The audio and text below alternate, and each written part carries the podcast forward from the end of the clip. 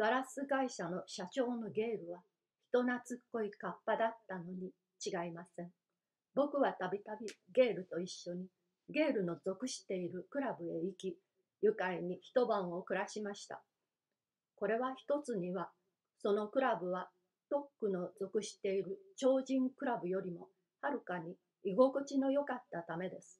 のみならず、また、ゲールの話は哲学者のマークの話のように深みを持っていなかったにせよ、僕には全然新しい世界を、広い世界を覗かせました。ゲールはいつも純金のさじにカフェの茶碗をかき回しながら快活にいろいろの話をしたものです。何でもある霧の深い晩、僕は冬装備を持った花瓶の中にゲールの話を聞いていました。それは確か、部屋全体はもちろん、椅子やテーブルも白い上に、細い金の縁を取ったセッション風の部屋だったように覚えています。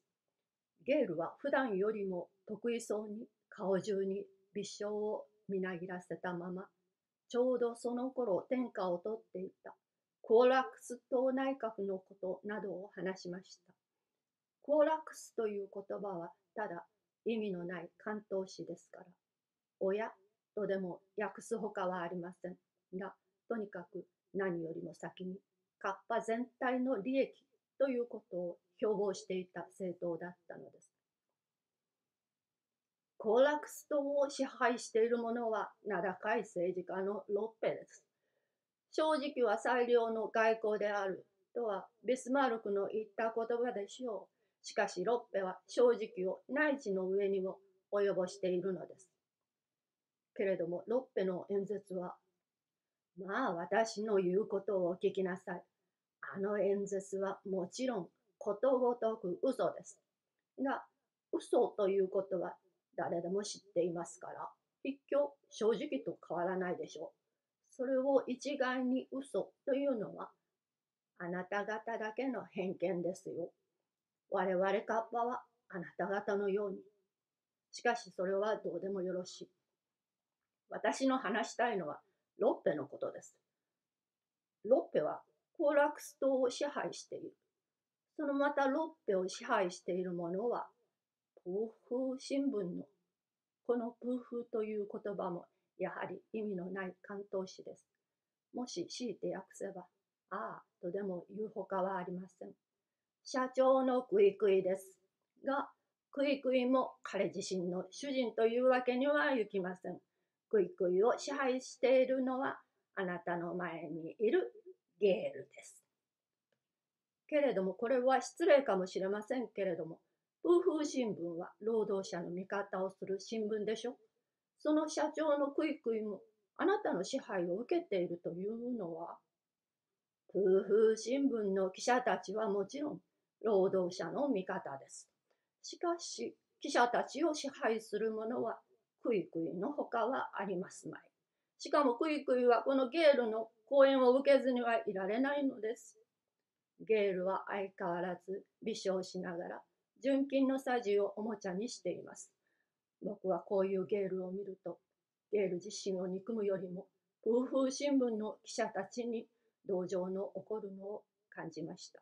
するとゲールは僕の無言にたちまちこの同情を感じたと見え、大きい腹を膨らませてこう言うのです。何、プーフー新聞の記者たちも全部労働者の味方ではありませんよ。少なくとも我々カッパというものは誰の味方をするよりも先に我々自身の味方をしますからね。しかしさらに厄介なことにはこのゲール自身さえやはり他人の支配を受けているのです。あなたはそれを誰だと思いますか？それは私の妻ですよ。美しいゲール夫人ですよ。ゲールは大声に笑いました。それはむしろ幸せでしょう。とにかく私は満足しています。しかしこれもあなたの前だけに、カッパでないあなたの前だけに手放しで不意調できるのです。するとつまり、コーラックス内閣はゲール夫人が支配しているのですね。さあ、そうも言われますかね。しかし、7年前の戦争などは確かにあるメスのカッパのために始まったものに違いありません。戦争？この国にも戦争はあったのですか？ありましたとも。将来もいつあるかわかりません。何しろ隣国のある限りは。僕は実際この時初めて、カッパの国も国家的に孤立していないことを知りました。ゲールの説明するところによれば、カッパはいつもカワウソを仮想的にしているということです。しかもカワウソはカッパに負けない軍備を備えているということです。僕はこのカワウソを相手にカッパの戦争した話に少なからず興味を感じました。何しろ、カッパの強敵にカワウソのいるなどということは、遂行攻略の著者はもちろん、三島民丹集の著者、柳田邦夫さんさえ知らずにいたらしい新事実ですから。あの戦争の起こる前には、もちろん両国とも油断せずにじっと相手を伺っていました。というのは、どちらも同じように相手を恐怖していたからです。そこへこの国にいたカワウソが一匹、あるカッパの夫婦を訪問しました。そのまたメスのカッパというのは、亭主を殺すつもりでいたのです。何しろ亭主は道楽者でしたからね。おまけに生命保険のついていたことも多少の誘惑になったかもしれません。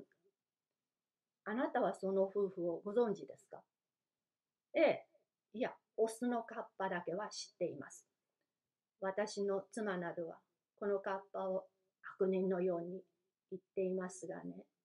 しかし、私に言わせれば悪人よりもむしろメスのカッパに捕まることを恐れている被害妄想の多い強靭です。